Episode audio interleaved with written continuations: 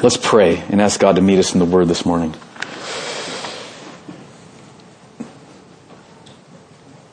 Thank you for your Word. I'm thinking, Lord, about that verse in Hebrews where your Word is like a, a sword and it can cut through like a surgeon's scalpel and show what's really going on inside of us. And I pray that you would do that this morning in me and in each of us. And that you would do a powerful work, Lord. I praise you for this book of Isaiah. What a treasure chest it has been to us. And so meet us now. Help me. Give me wisdom. Give me your heart.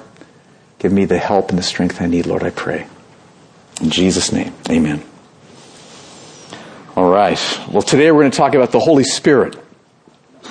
And what I've seen in my own life and in, in others is that many followers of Jesus, it's like you're comfortable with God the Father, you know, understanding God the Father, understanding God the Son, but you're just not so sure what, you know, what to do about God the Holy Spirit.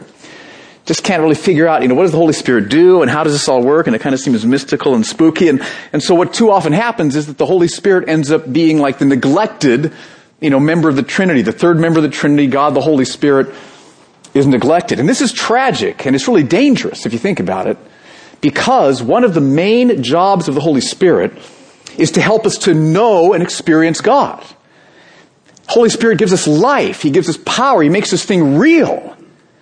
And if we neglect the work of the Holy Spirit, then we can just end up, well, what else do you have? If you take all that away, you, like you can think the right things and you can do the right things, but there's no life there. There's no reality there. And this is really close to my heart because this was, that was my Christian life, my early years of being a follower of Jesus. To my own shame and my own fault, I just neglected the whole dimension of the work of the Holy Spirit. And so all I ended up doing was, with as much gusto as I could muster, I was believing the doctrines right and I was trying to do the right things. But many of you have probably experienced this. If that's all that you're doing, over time you get, well, my heart just got shriveled up. There was no life there. There was no love there. There was no reality there. But God saved me, okay? Again. And He sent a dear brother who, in great love and boldness, pointed out what I was doing wrong, and God used him, changed me, helped me, and He poured out His Holy Spirit upon me. And He has done that. I want much, much, much more, but He has been doing that since. Again, I've got a long ways to go in this, but the point is he saved me from that shriveled up heart and neglecting the work of the Holy Spirit condition that I was in. And so that's why I'm so excited about Isaiah chapter 44. Because in this passage, God promises the outpouring of the Holy Spirit. So let's go ahead and turn there. Isaiah 44. You've got Bibles. We've already asked you to raise your hand if you need one. It's on page 604 in the Bibles that we, we just passed out, Isaiah chapter 44. We're working our way through the book of Isaiah. Now here's just an overview of the chapter. I want to walk you through it, because then we're going to come back and focus on verses 1 through 5, which is the main point. So here's an overview of the whole chapter. The verses 1 through 5, God promises the outpouring of the Spirit.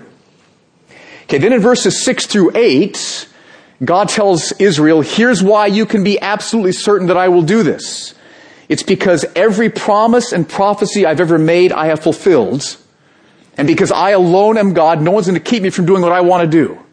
So verses 6 through 8, that's why they can be absolutely certain that God's going to do that. And then in verses 9 through 20, he wants to have Israel make sure that it's not be, make sure that they know it's not because of their self-righteousness. It's not because they were so good or so special that God's pouring His Spirit out upon them because they, for most of their history, have made and bowed down to idols. It's an amazing section there in verses 9 through 20 about the wickedness of Israel, which is just like us. Israel has been no more sinful than any of the rest of us. But that's 9 through 20. So then the question is, well, if Israel has sinned that much, if we have sinned that much, how can a holy, just God pour His Spirit then out upon sinful people? And the answer is in verses 21 through 28. It's because God will redeem them, which we know now from New Testament looking back, He's done through the Messiah, dying on the cross, paying for their sins. And as a result of Jesus' death, He will blot out all their sins so that He can pour out His Holy Spirit upon them. So there's the chapter, Isaiah 44. Now the main point is that God will pour His Spirit out, and that's in verses 1 through 5. So let's read verses 1 through 5, and then we're going to dig into that section. So Isaiah 44, 1 through 5. But now hear, O Jacob, my servant, Israel, whom I have chosen. Thus says the Lord who made you, who formed you from the womb and will help you.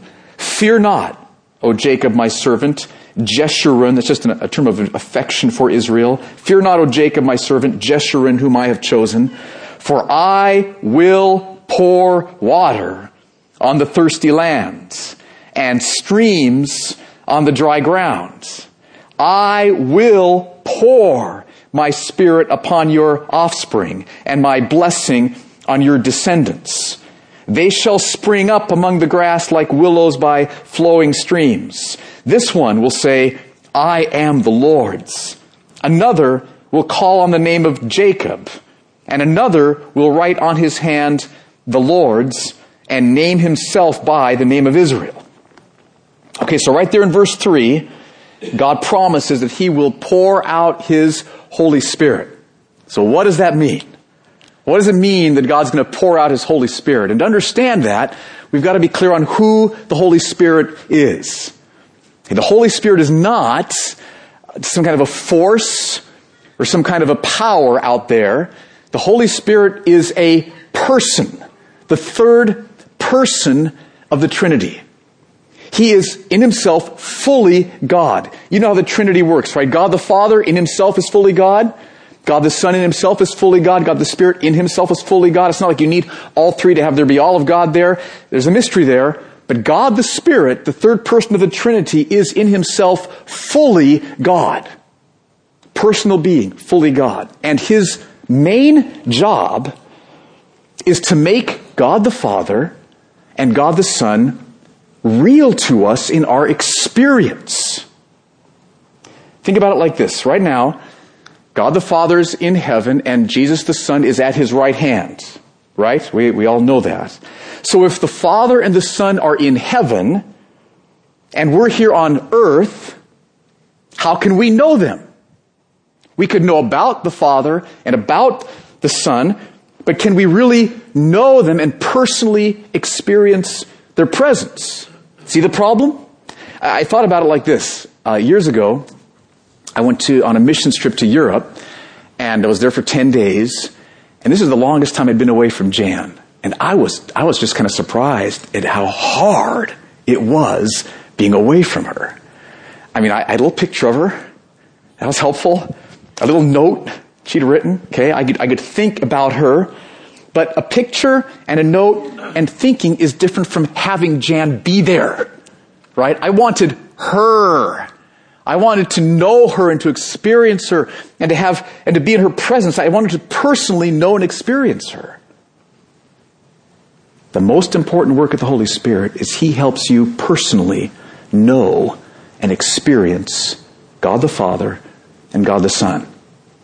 Now let me show you one scripture which I hope will illustrate this. Turn to John chapter 6. I'm sorry, 16. John 16. It says page 902 in the Bibles we passed out.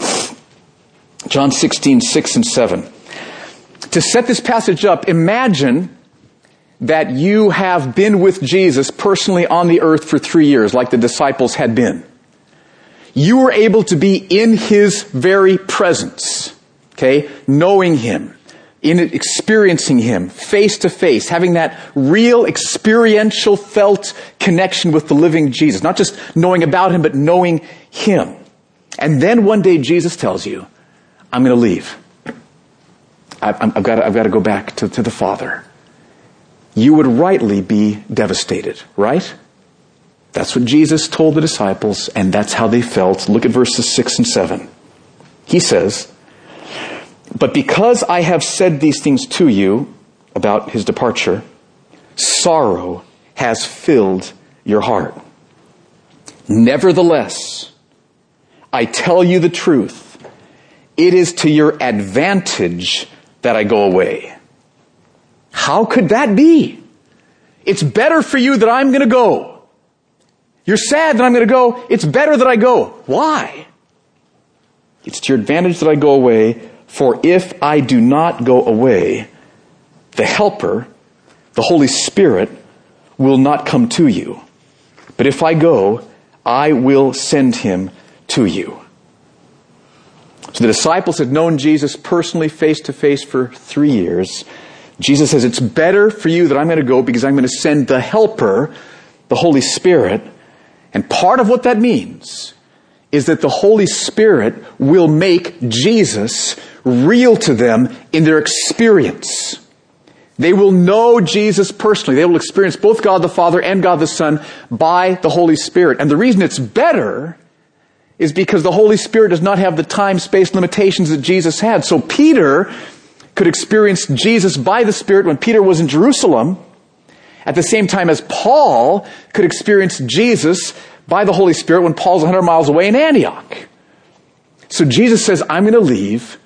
You're devastated, but this is better for you because I'm going to send the helper. He will make me real to you in your experience like you've experienced me here on the earth. Now, with that in mind, turn back to Isaiah 44. This is what God's talking about here. I will pour my spirit upon your offspring. What God is talking about here is that the day is coming in Israel's history when God's going to pour out salvation upon vast number, the nation of Israel, an outpouring of salvation. And what that means is that God's going to change their hearts. He's going to pay for their sins through the Messiah's death. He's going to give them repentance and faith. They will turn back to God. They will put their trust in the Messiah, Jesus, and then He will pour His Holy Spirit out upon them.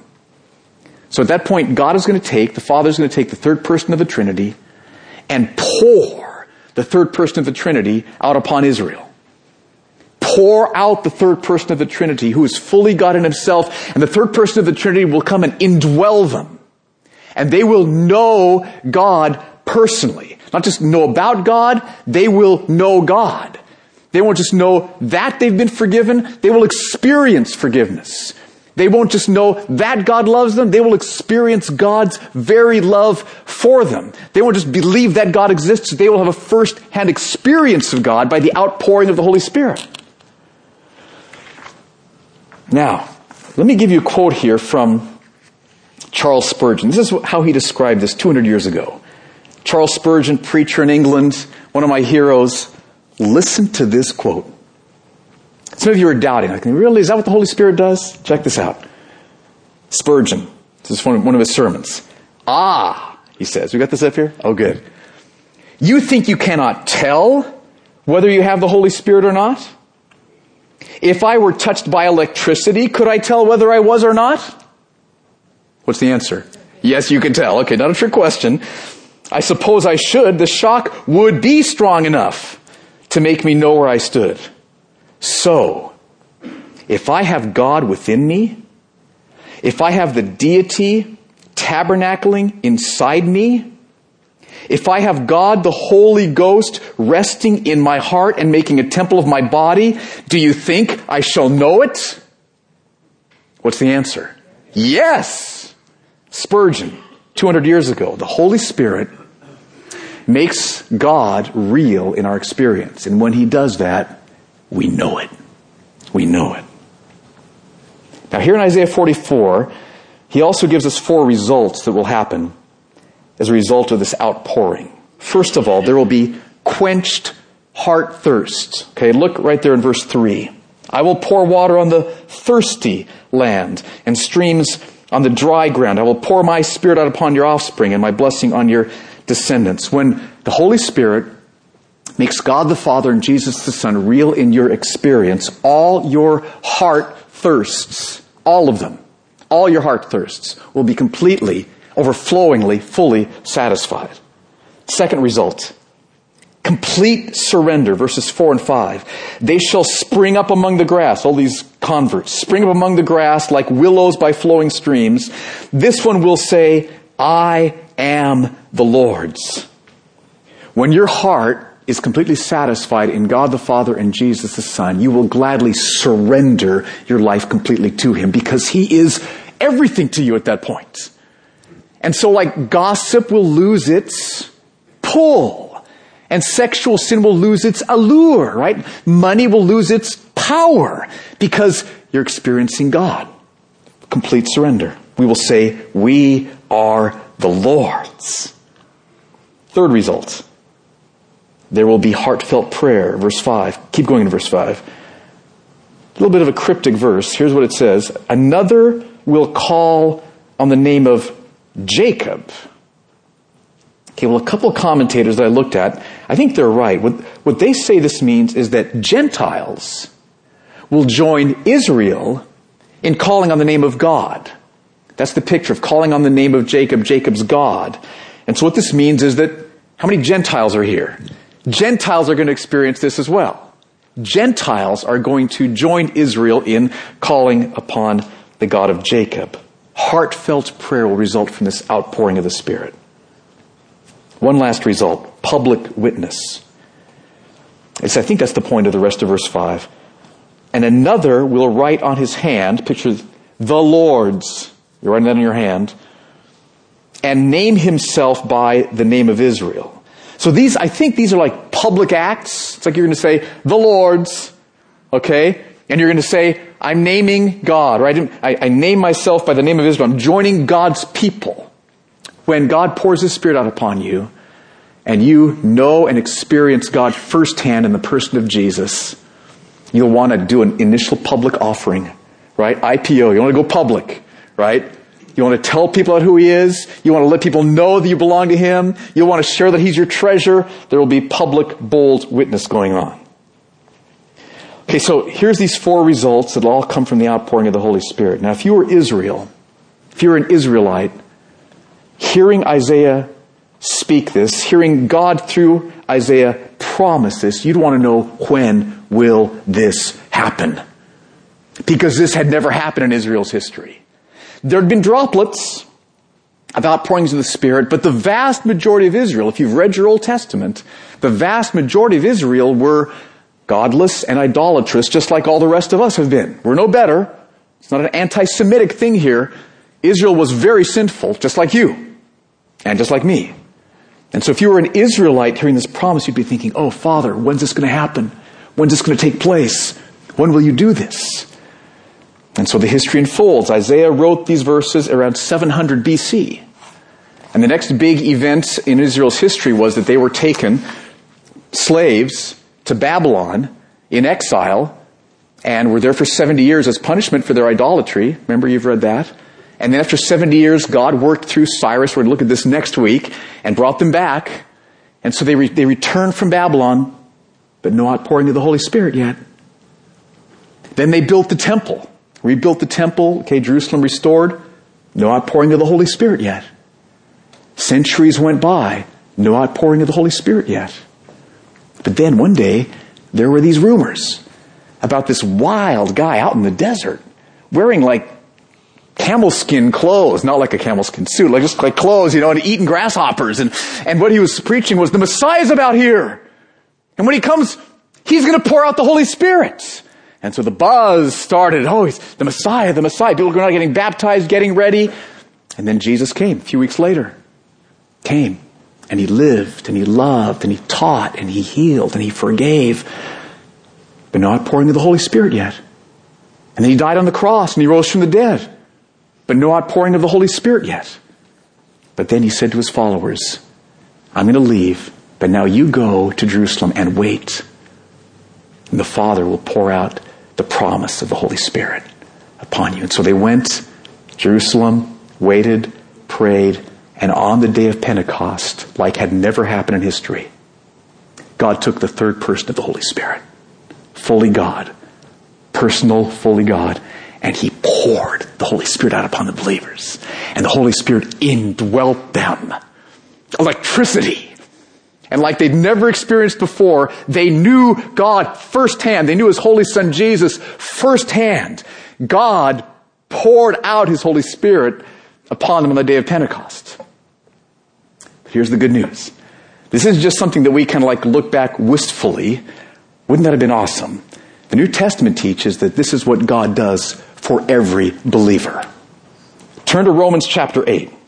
I'm sorry, Romans 5, verses 3 through 5. This is page 942 in the Bibles that we passed out. Romans 5, 3 through 5. It's a very powerful passage, and there's a number of them, but I just want to show you a couple truths from this passage about the outpouring of the Holy Spirit. Romans chapter 5, 3 through 5. Very encouraging passage about suffering and trials, and a very instructive passage about the outpouring of the Spirit. Here's what Paul writes. More than that, we rejoice in our sufferings knowing that suffering produces something. It produces endurance. And endurance produces character. And we see this, when we see this growing righteous character in us, that assures us in terms of our hope. Character produces hope. We know heaven's there. It's mine. And this hope of heaven, hope, does not put us to shame. It is you will never be disappointed putting your hope in beholding God's glory forever in heaven. Why will you not be put to shame? Because God's love has been poured out into our hearts through the Holy Spirit who has been given to us. You know heaven's real because you've had a taste of God's love poured into your heart by the Holy Spirit now. That's what he's saying. There's a couple of observations.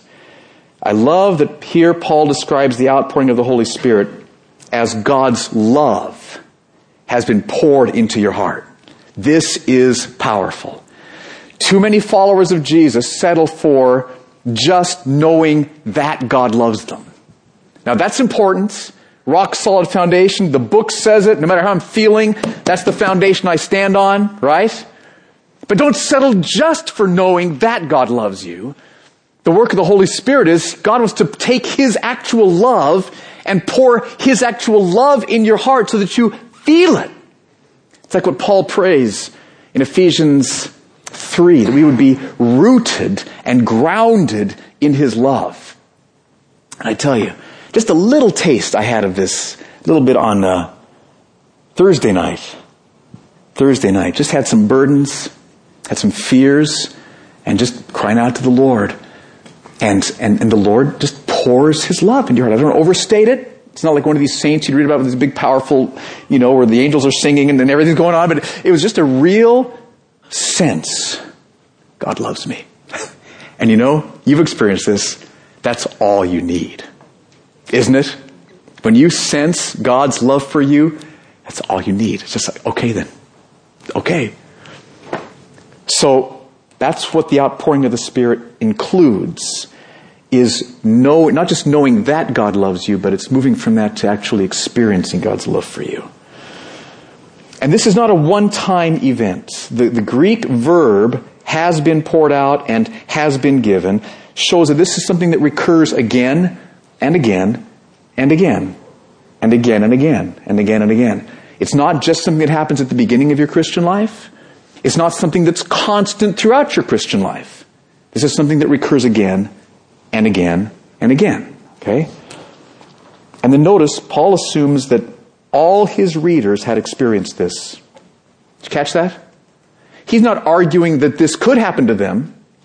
He's arguing on the basis of the fact that this has already happened to them. If this hasn't happened to them, then his argument about why their hope won't disappoint doesn't work. The only reason the argument for why hope doesn't disappoint is because they've all experienced this. They'd be nodding their heads as this book of Romans is being read in their little church gathering. That's right. That's right. That's exactly what's happened. Paul's assuming they've all experienced this because if you're trusting Jesus Christ, this is yours. This is yours. God gives this to you. The outpouring of the Spirit, the indwelling of the Spirit experienced in these ways. This is part of the work of the Holy Spirit that is ours. Okay, so how do we experience this? What do we do?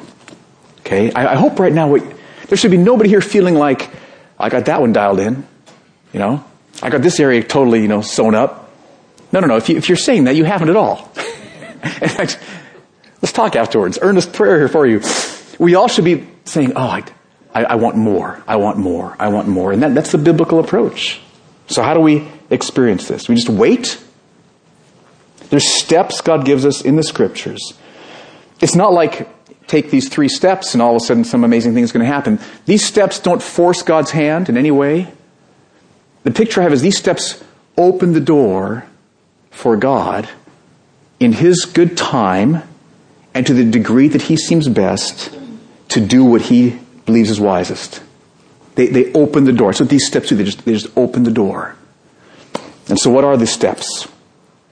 First of all, uh, fully surrender to Jesus Christ. Okay? Sin that you're aware of, you don't need to dig deep. You, you know what your sins are. Sin that you're aware of, you got to surrender it to the Lord. Surrender gossip to the Lord.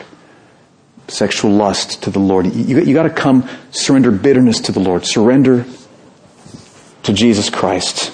And then you need to lay aside, we need to lay aside all, any, any thought of self-righteousness, any thought that I have something here that, that makes me deserving of what God's going to do.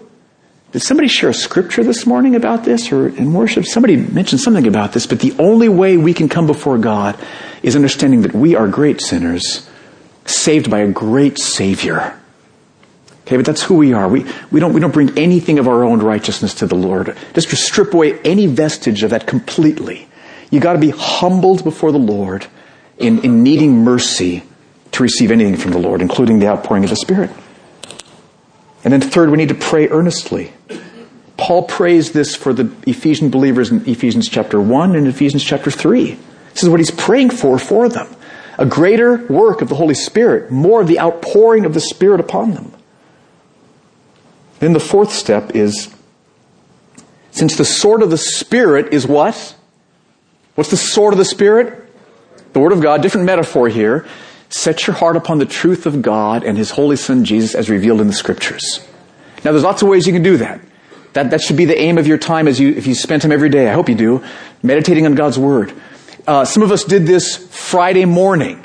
Okay, some of the guys from my home group, we met together at Starbucks down by Bernal, and one of the brothers was struggling, and we were sharing scripture together, and God poured out His Spirit upon that struggling brother right there as we were all sharing scripture together. This can happen corporately together. This can happen as you're singing scripture packed worship songs, right? Like we were experiencing this morning.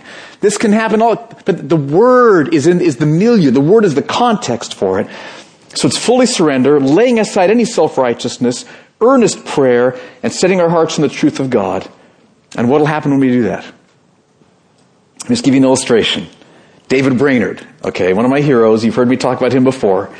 Who was David Brainerd? Missionary to the American Indians.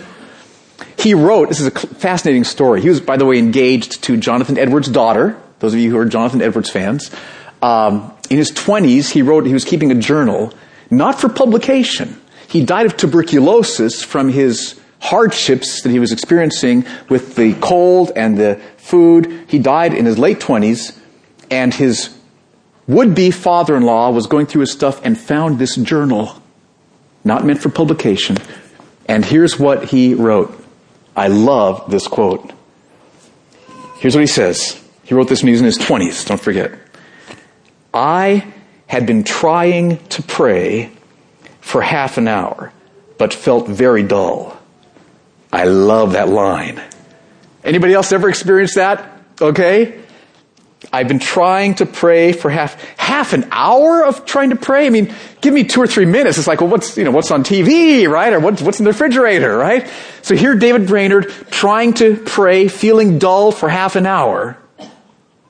But then, as I continued to pray, suddenly, God broke in upon me with a revelation of His glory. I did not see anything physically, but my soul saw God like I had never seen him before. I rejoiced with joy unspeakable and full of glory to see such a God, such a glorious being. And I was inwardly pleased that he should be God over all, forever and ever. Can you feel what was happening in his heart? My soul was captivated and delighted with the excellency, loveliness, greatness, and other perfections of God. I continued in this state of inward joy, peace, and astonishment until near dark. Whoa! Now, don't think that you're all going to have the exact same experience, okay?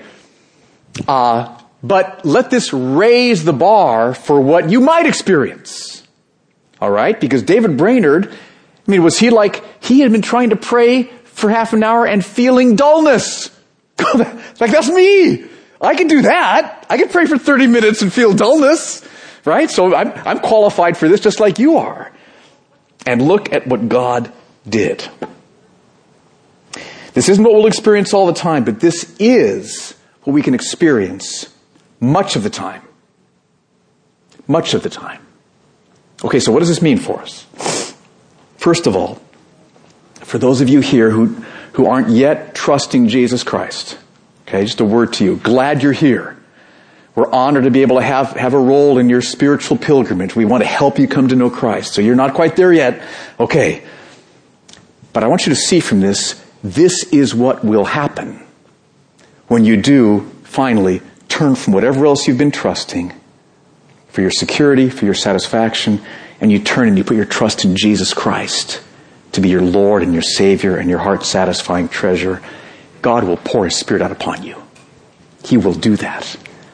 And so becoming a Christian doesn't just mean, well, okay, I believe these things are true and then I start trying to be really a good person. God will come into your life. By the Holy Spirit, He will indwell you. You will know God and His Holy Son, Jesus. It's not like 24 hours of nirvana, or not nirvana, we don't believe in that. It's 24 hours of, uh, of, uh, you know, bliss. There's ups and there's downs, okay? But you will have times tasting at least some of what David Brainerd was tasting here. You will.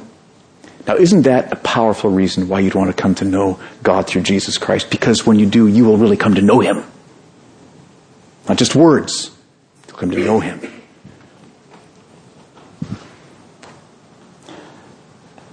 And then a word to those of you who are trusting Christ. Let me just ask you, have you been neglecting the work of the Holy Spirit in your life?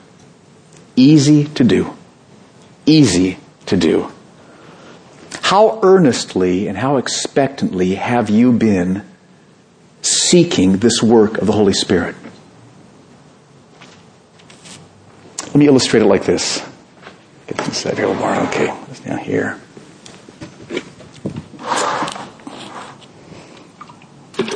Okay, now, this is your heart, okay? And some of us picture the outpouring of the Holy Spirit kind of like this. This is like a medicine dropper, okay? So some of us picture the outpouring of the Holy Spirit kind of like this. See that? You didn't see that? Exactly. Okay? Because that's all that it was. See if you can see this one. Didn't see that one either, did you? Okay, I could see it, I could hear it, but some of us picture that that's what the outpouring of the Holy Spirit is. That's like about as much as we'd experience because, and, and that shows, that's the level of earnestness and the level of expectancy that we have in terms of what God might do. Right? That's what our earnestness and expectancy shows. We think that's what the outpouring of the Holy Spirit's pictured like. That is not what God says in Isaiah 44. Here's what God does. Okay? He pours his Holy Spirit out upon us. Did y'all see that? I liked doing that. Let's do that again. Okay? This is called pouring out the Holy Spirit upon us. Okay? Now, in case you didn't catch it, let's just contrast it again. Okay? Alright? We got this. Beep. And then we got this.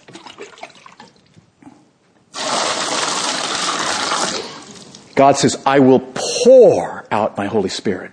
So here's my question. How earnestly are you asking for and seeking this work of the Holy Spirit? How expectantly are you asking for and seeking this work of the Holy Spirit? Now, why is this so important? It's because this work of the Holy Spirit is the power for everything. This is how you Garden City church people are going to be able to minister downtown. This is how. The power of the Holy Spirit. This is how you Bernal 101 people are going to be able to advance the gospel of Bernal 101 or Willow Glen or Blossom Valley or whatever. This is how. It's not just that we have these mystical reveries, we're kind of sitting in our prayer closet and this is awesome, I love the Christian life, and then, no, no, no. This will send you into the streets with the gospel. This will open up your checkbook for people in Japan who are struggling right now.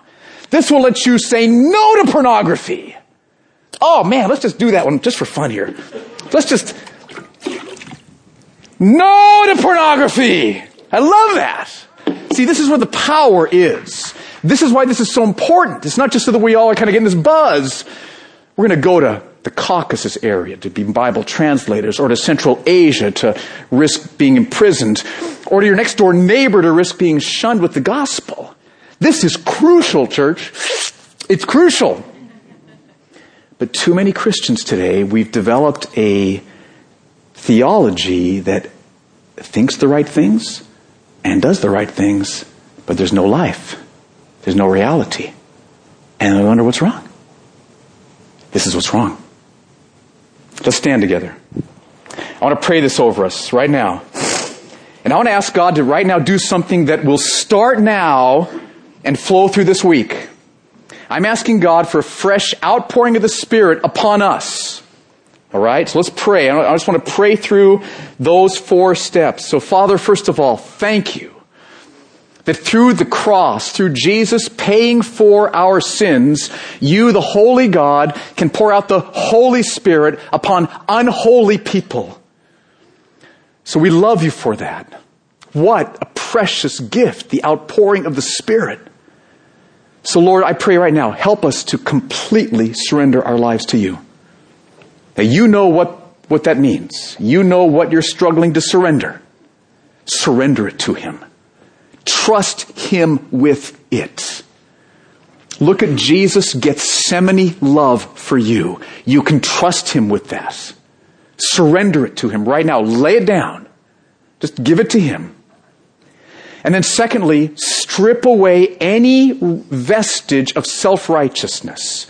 Thinking you're good enough or you deserve this. You're not and you don't. But he promises because of his mercy to give it to undeserving, unworthy people. So humble yourself as a needy recipient or need, you need mercy, a needy beggar needing mercy. Humble yourself before the Father and then third, pray earnestly. So God, I pray for me and I pray for us. You promised, Luke 11, if you then being evil know how to give good gifts to your children, how much more will your Father in heaven give the Holy Spirit to those who ask Him? Father, give us the spirit of wisdom and revelation in the knowledge of you. Enlighten the eyes of our hearts Work, Lord, in powerful ways. Pour your love into hearts now and this week by the working of your Spirit. Lord, do that. And let us set our hearts upon your word. We know that the sword of the Spirit is the word, Lord. To set our hearts upon the truth of who Jesus is. And then we ask that by the power of your Spirit, you would meet us, make yourself real to us through the scriptures. And then, Lord, as you pour out your Spirit, unleash us into downtown San Jose, Garden City Church people, Bernal 101, Willow Glen, wherever it might be, Lord. Release us into our neighborhoods, workplaces, to care for the poor, to go to the unreached people groups for the glory of your name. So I pray that you would do that, starting right now, and then continuing this afternoon as we seek you tonight, tomorrow, and this week. And I pray this in Jesus' name. Amen. Amen.